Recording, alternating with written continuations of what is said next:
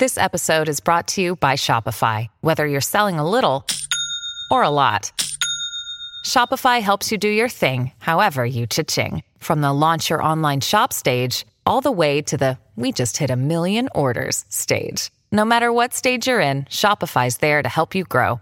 Sign up for a $1 per month trial period at shopify.com slash special offer, all lowercase. That's shopify.com slash special offer. It's Wednesday, September 27th, 2023 from Peachfish Productions. It's The Gist. I'm Mike Pesca. A 27 year old Philadelphia police officer shot and killed a 27 year old man named Eddie Irizarry last month as Irizarry sat in his car holding a knife. The knife did not appear to be an immediate threat since the car's window was shut, but within seconds of approaching the car, which was headed the wrong way on a one way street, and after the officer's partner yelled out a warning, shots were fired. The shooting officer, Mark Dial, was charged with, among other lesser offenses, first degree murder. But then, at a hearing yesterday, Philadelphia Municipal Court Judge Wendy L. Pugh threw out all the charges. Knife plus perception of threat apparently did not equal murder or any crime. It shocked Irizarry's family and the Philadelphia DA, who has been aggressive about charging the police with crimes, but mostly unsuccessful in getting those charges to stick. Under oath, a police official working with the DA said that a manslaughter charge, not a first degree murder charge, would have been appropriate. Whether or not this was a crime, it was a tragedy and an avoidable one. It was not good policing. Eddie Irizarry did not have to die, even if his actions, grasping that knife, played a part in his death. His family has described him as schizophrenic. But then, yesterday, as protesters wound their way through the streets of Philadelphia and dusk settled on the city, there was an eruption of activity. But it wasn't a protest. In fact, it was a crime spree, a seemingly coordinated crime spree with looters busting into Lululemon, the Apple Store, and other stores downtown and throughout the city. Perhaps they were using the protests as cover, perhaps not. Some of the break ins occurred miles away. In either case, it knocked the case of Mark Dial from the top story on local newscasts like this from NBC Channel 10. Let's get you up to speed with what you need to know today. We start with the looting that sent police yeah. swarming late last night and into the morning. It led to chaotic scenes throughout Philadelphia. We get the latest now from NBC 10's Randy Gyllenhaal. That's what most Philadelphians are worried about today, not the life of Eddie Irizarry.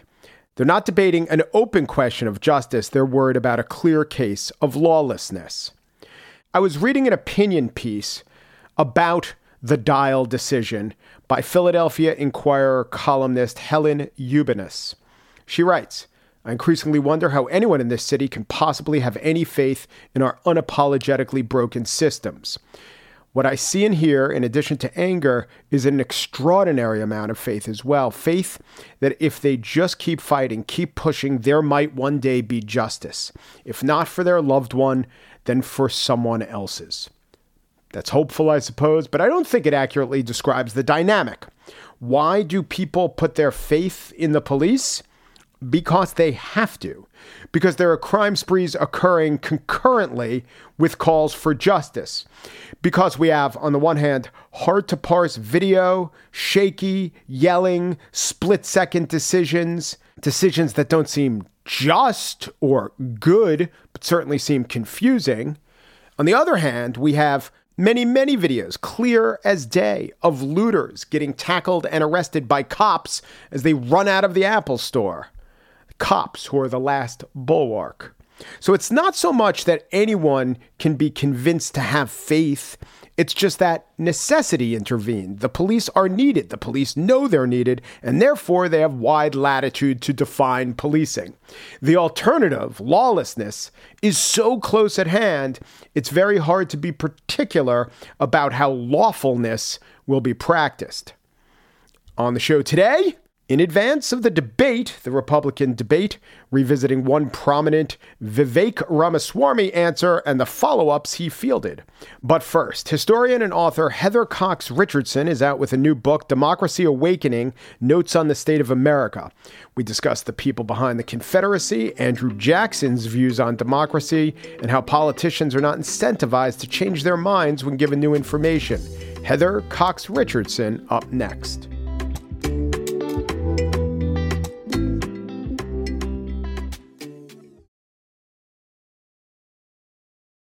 Heather Cox Richardson is a professor of history at Boston College. She is the number one substacker in the world. Her new book is called Democracy Awakening Notes on the State of America, perhaps an echo of her Substack column Letters from an American. And I have on good authority, in fact, a primary source, that the original title of the book was All I Know, because it is an attempt to make sense of this moment. What is history if not looking back at the past, figuring out what really happened, and then, whether you want to or not, applying it to the lived experience of today. Heather Cox Richardson, welcome back to the gist. Oh, it's such a pleasure to be here. So, from all I read that you write and all the podcasting I hear that you do, this seems to be the kind of book that uh, you had to write. It's interesting you put it that way. I think maybe it was the kind of book that had to write me in the the sense that it really feels like a look at this particular moment and everything that so many Americans are bringing to this moment as a way to rethink what this country really is. Yeah, and so the word or the label that you most often affix to diagnose the ill of the moment. And there are many to choose from, from um, you know Stephen Colbert's truthiness to um, disinformation to dislocation, but it's authoritarianism. And so this is really a book about the roots of authoritarianism and why they would take hold in the present. But of all the ills or all the descriptions, why do you think authoritarianism is the best way to think about it? Because I think it's simple.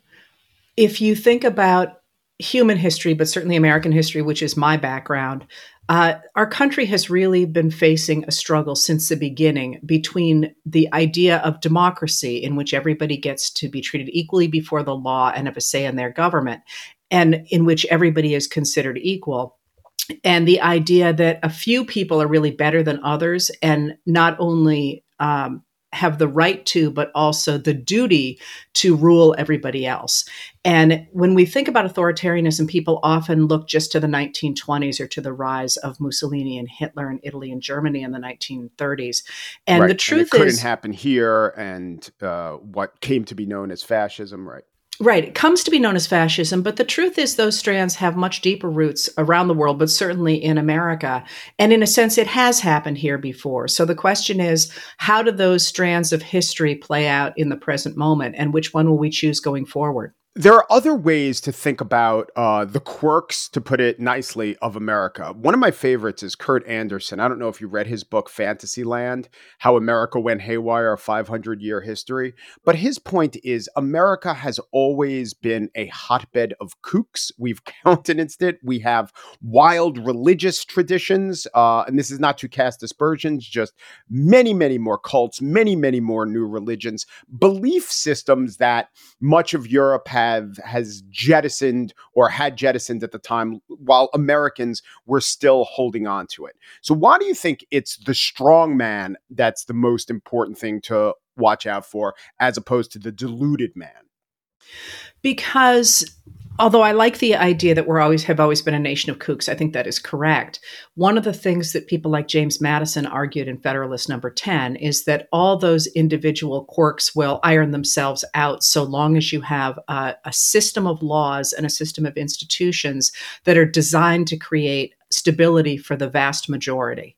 And the the the difference between all of our kooks, which have in fact been out throughout this country since the beginning and a system that has been taken over by a certain group of people is the difference between a, a pluralistic society where everybody tugs and and and pushes and one in which one individual or a very small group of individuals get to di- dictate for the rest of us the way we live our lives and actually if you think about american history we've had that latter condition in the past. And it it never, I mean, this is the thing that just kills historians. It never goes well um, in the end. So, you know, it feels like we're looking at something very similar right now.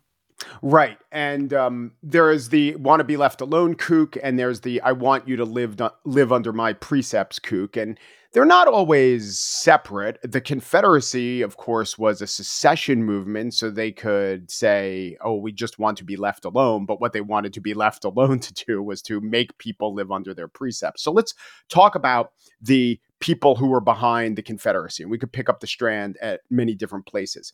But earlier in the conversation when you talked about the idea that you know maybe we need a strong authoritative figure maybe the elites were are in fact the best people to rule us. There are writings there are prominent writings where it's not that people have to sneak this idea into the discourse. It is proudly proclaimed no you need to listen to us your betters. Yes, absolutely. And and I would say that we've had that throughout American history and there are times in which that kind of thinking becomes uh, more prominent in society and often takes takes over society. So if you want to start with the Confederacy, their their argument for enslaving their neighbors, and that's one of the words I try to tend to use a lot because this idea somehow of there being a big separation among enslavers and enslaved is just not true. They're literally living with each other. The idea that some of those people in that community should rule over the others becomes uh, their justific the the the enslavers' justification for continuing a system of enslavement. And they increasingly come to believe that they have the, the, the right and the duty to direct the American economy, American society, and the American political system. And as they start to develop that ideology, they come to uh, control the media, they come to control what people can see, they convince their voters. Because remember, the number of people who can vote in the American South before the Civil War is very small, and they're all white men.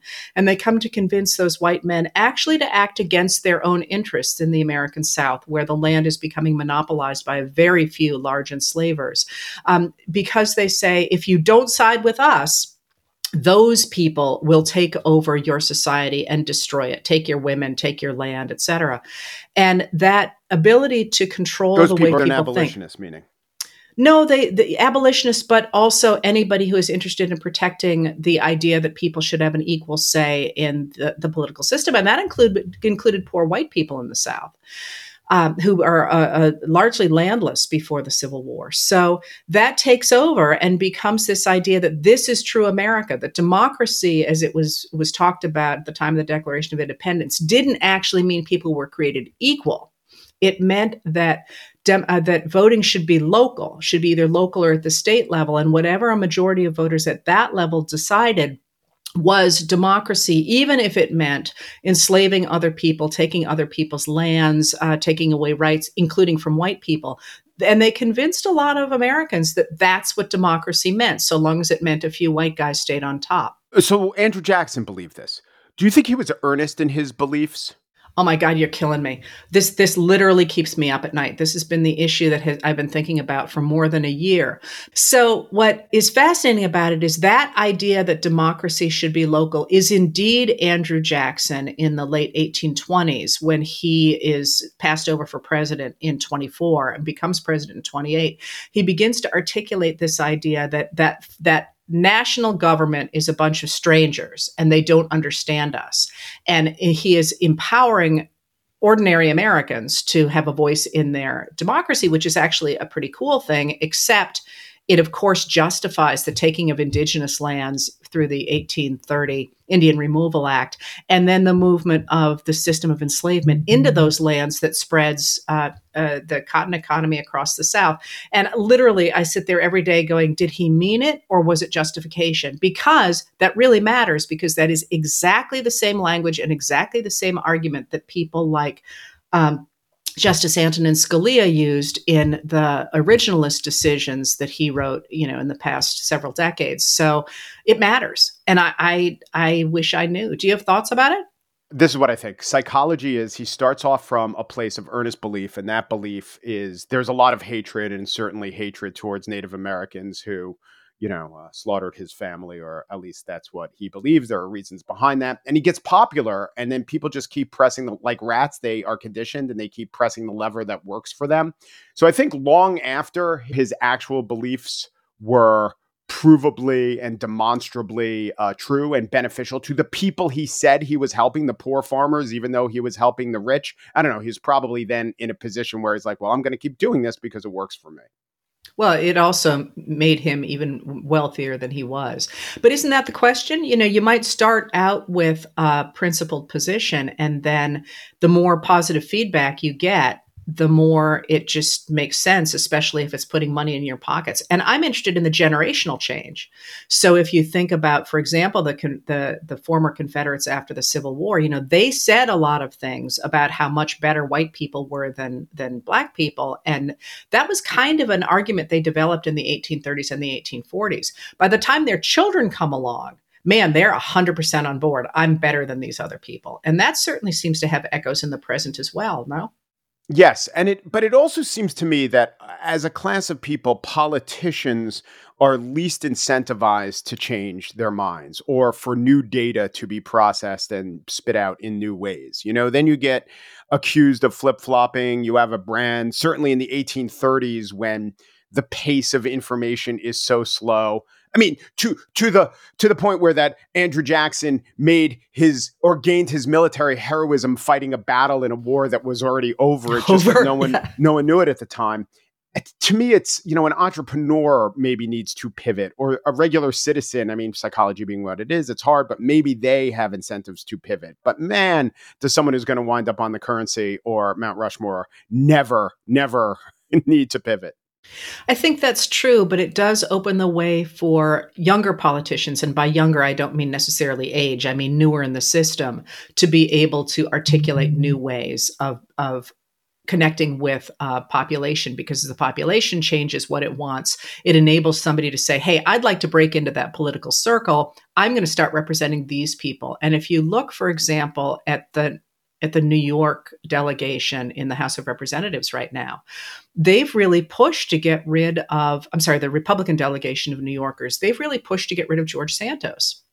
Well, that makes sense because they're interested in picking up the voters who don't like him. And you can see that, you know, when the House turns over every two years, you can see people changing what they believe uh, in a in a I keep saying generational way, but in you know the younger people coming up, the newer people coming up saying, I've got to start to move in order to continue to get voters. And that change is really interesting, especially if you're in a moment like we are now, where there is literally a generational change, not just we're newer to politics, but also we're 150 years younger than the people who are currently holding power because there's a real difference between the incoming politicians and the ones who have been there, you know, forever. Yeah, I don't know. Maybe it's because I am now older than the new politicians coming in, but I don't know down the line how often they're right. To some extent, uh, well, let's look at the Republican Party and their gradual acceptance of climate change, which polls show is going on among the voters of Republicans, though barely ever expressed among the leaders, especially the older leaders. But the younger you get among Republicans, the more likely it is they'll say, of course, climate change is real, human caused, and there needs to be something done about it. All right, so th- there is an example of the uh, the youth, the younger ideas uh, benefiting a party. I wonder on the progressive side, it's good to uh, push boundaries, but it also seems like if you grew up in a world where there never was inflation, you are not really going to care about or even think about inflation uh, and the real horrors thereof. And there are a lot of other examples like that. If you never grew up with the possibility of a real war in Europe, you will maybe say to yourself, there is no need to ever fund tanks, for instance. So I think I think that goes on too. That could that, that absolutely could be. Uh, on the other hand, you might say, "Oh my God, this is really important. We need to deal with this."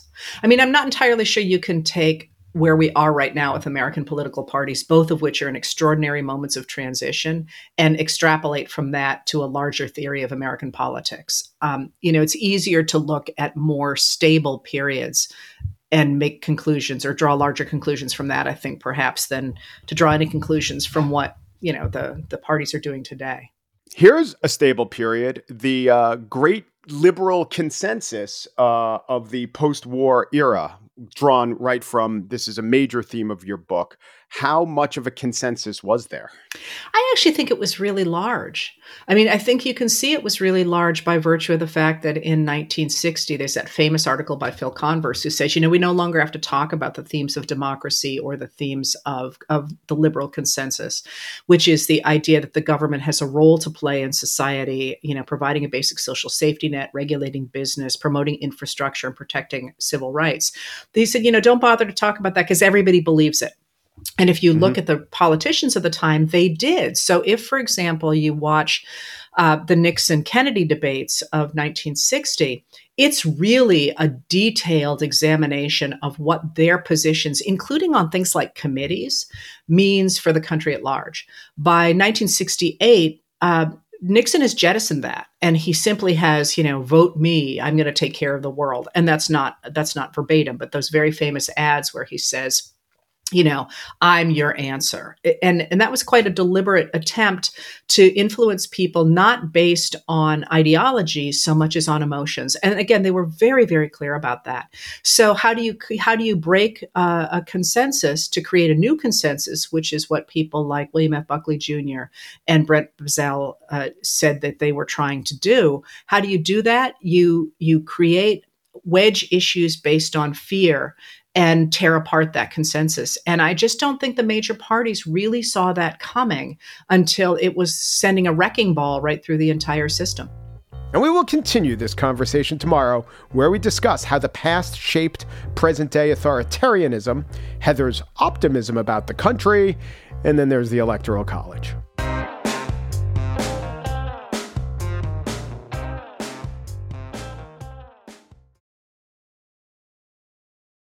And now the spiel. Tonight's debate in Simi Valley will be another chance for Americans to acquaint themselves with the gleaming smile and clever sophistry of Vivek Ramaswamy. Let us be honest as Republicans. I'm the only person on the stage who isn't bought and paid for, so I can say this. The climate change oh, whoa, agenda whoa, whoa, is a hoax. The climate change agenda is a hoax. And we have to declare independence for it. And the reality is, the anti carbon agenda is the wet blanket on our economy. And so the reality is, more people are dying of bad climate change policies than they are of actual climate Governor, change. Governor Haley. Notice how he said agenda, but he made it seem like he was just talking about climate change writ large. To be sure, Ramaswamy is wrong about the agenda costing more than climate change, but it's at least a reasonable talking point. Well, it's definitely one that got people talking. So he was asked to talk about it soon thereafter when interviewed by Andrea Mitchell on MSNBC. You've called climate change and that agenda a hoax. You said more people are dying from bad climate change policies than there are of actual climate change. But according to a UN agency, extreme weather events compounded by climate change caused the death of 2 million people between 1970 and 2021. Can you offer a shred of evidence that more than 2 million people died from converting to clean energy? So I first encountered this exchange after it was flagged by the valuable Tangle newsletter and its founder, Isaac Saul. Saul engaged in a media critique, and his points are good ones. This isn't designed to shed light. This is a gotcha question. This is intended as a dunk and a signal to an audience unlikely to like what Ramaswamy is selling. It's setting a tone for an interview that's very, very unlikely to be illuminating. Agree, agree, agree, and agree. But my problem with the question, the entire interview, wasn't journalism it was climatological. So if I were Ramaswamy, checks teeth, I am not, I'd immediately jump on the parameters of that study cited 50 years, beginning in 1970. In 1970, there was no global warming. Only two of the previous five years showed any global warming. Two showed global cooling. There was one year where the Earth stayed the same. The same pattern would repeat until the mid 70s, as much cooling as warming. Put up a chart, consult any expert on Earth, they'll tell you it's true. So it's curious that they, or at least MSNBC, would cite or use a statistic beginning in a period where the phenomenon being blamed wasn't present or was at least as unpresent as its opposite was present, if you can follow that. Furthermore, extreme weather events compounded by climate change. Chew on that phrase. Well, Which weather events? All of them? Some of them? How much were they compounded? I'm not being nitpicky. Scientists differ on these points. I think you're, I might say to Andrea, purposefully using obfuscatory language to paint an inaccurate picture. Now, I doubt Ramaswamy had the report at his fingertips, but I do. And I found, and he could have found, some remarkable facts therein. One is that, according to the World Meteorological Organization, extreme weather did cause 2 million deaths from 1970 to 2021. That part is true. Their language is extreme weather, climate, and water related events. Climate change doesn't necessarily have an impact on the other two. Sometimes it does, sometimes it doesn't. Sometimes that has a small impact, sometimes we don't know the impact. And there's another fact that we could prove that over a quarter of the total deaths, more than half a million deaths, took place in the decades of the 70s when, as I stated before, there was no appreciable global warming and there was some global cooling. More than 600,000 deaths occurred in the 80s, and there was global warming then, but not nearly the amount that we would need in order to see the kind of destruction clearly implied. In fact, as global warming gets worse, and more pronounced and more likely to lead to extreme weather, which is the situation we're in now, the deaths plummeted. Something else is going on here. And it's because the original report was not written as a warning about the effects of climate change, far from it. But Ramaswamy didn't say much of that because he doesn't believe it, or who knows what he actually believes. He doesn't want to present that to the public as his belief system. He did state some factually accurate things, however, in his answer. I can offer clear evidence that the number of climate disaster related deaths is down by 98% over the last century. The number of people who died of hurricanes, tornadoes, heat waves, and other weather related events in 1920, for every 100 that died then, two die today. And the reason why is more plentiful, abundant access to fossil fuels and technology powered by fossil fuels. I can also tell you today, it is a hard fact. None of these things are disputed. Eight times as many people die of cold temperatures than die of warm ones. The right answer to all temperature related deaths is more plentiful, abundant access to fossil fuels. That is true. I know where he gets the statistic from, a Reason magazine report. I know where they got their statistics from, the International Disaster Database is affiliated with the Center for Research on the Epidemiology of Disasters. I looked through that database. I mean, a Russian famine caused by drought and war killed 5 million people alone in 1920 and 1921. Chinese famine of 1928 to 30 killed about 6 million people. I mean, that's what it says in Wikipedia. The database says 3 million people. But the point is, Ramaswamy is right on the statistics. In this era, 100 years ago, before there was global warming, when the surface temperature of the Earth was cooling, as all the data shows that this was the case in the first half of 20th century, there was much, much, much more death from disaster. Ramaswamy is right, but then he adds on this sentence to amend his facts. And the reason why is more plentiful, abundant access to fossil fuels and technology powered by fossil fuels. Well, the reason is why there's less death is because of massive technological advancement and burning fuels and the catalytic converter and engines and so forth. They are a part of technological advancement, but Ramaswamy never grapples with the costs of fossil fuels. He makes it seem just as inaccurately as Andrea Mitchell did in her citations that it's all or nothing, right? It's either all weather deaths are because of climate or all diminution of deaths since the 1970s are because of fossil fuel. Thanks, gasoline. But let's get back to that report because the rest of the interview doesn't contain anything else illuminating except if you're a student of rhetorical evasion and vague implication. The World Meteorological Organization's report on weather deaths that's the report 2 million deaths. But the first subheading was staggering inequalities. And that correctly points out that the casualties of storms and droughts are mostly borne by the poorest people in the poorest countries. But the second subhead is early warning saves lives. This is the conclusion of the report. Quote, just 24 hours notice prior to an impending weather hazard can cut the ensuing damage by 30%. Calling early warnings the low hanging fruit of climate change adaptation because of their tenfold return on investment.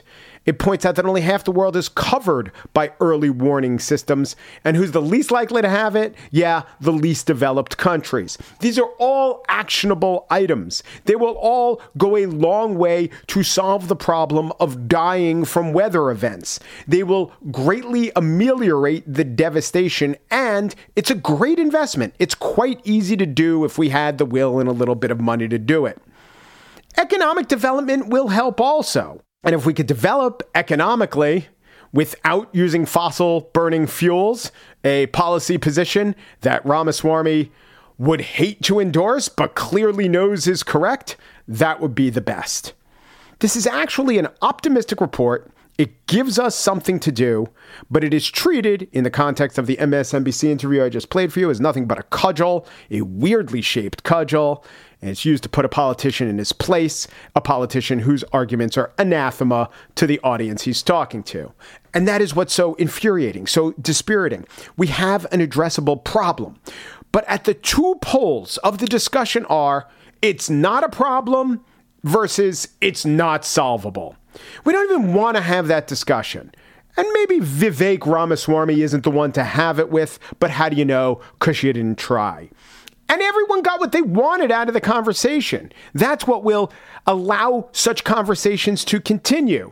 It worked for everyone except me, you, the Tangle newsletter, and actually, you know, civilization. But Andrea Mitchell seemed to dunk on Ramaswamy. Ramaswamy showed he could go on MSNBC and dunk on their anchor with a blend of facts, patter, and deceptive tactics. And the audience could say, Ooh, I hate that Ramaswamy but they'll be sufficiently agitated to keep paying attention through the next commercial break. Maybe Ramaswamy will be challenged a bit on stage tonight. Though the moderators of the Fox Business Channel might be more loath to ask him a pointed question on this topic than the anchors of MSNBC are, and his challengers on stage probably have other points they want to nail him with, not the global warming point. And so as a result, most everyone watching will wrongly think either he's right or conclude he's wrong, but they'll do so for the wrong reasons.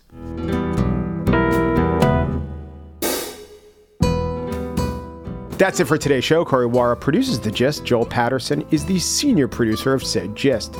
Michelle Pesca is CLO of Peachfish Productions. I will be in Rutherford, New Jersey on Friday. Let's put a link in the show notes, guys, to tell them where to go. It's 8 to 9.30, and I'll be speaking with Lou Perez for his show, The Wrong Take, with Lou Perez. Rutherford, New Jersey. $15. The Gist is presented in collaboration with Libsyn's AdvertiseCast. Let's say you want to advertise. Go to advertisecast.com slash the gist. It'll tell you how to advertise. How about that? I never say it that way. Watch, a flood of potential advertisements will ensue. Umperu, G Peru, and thanks for listening.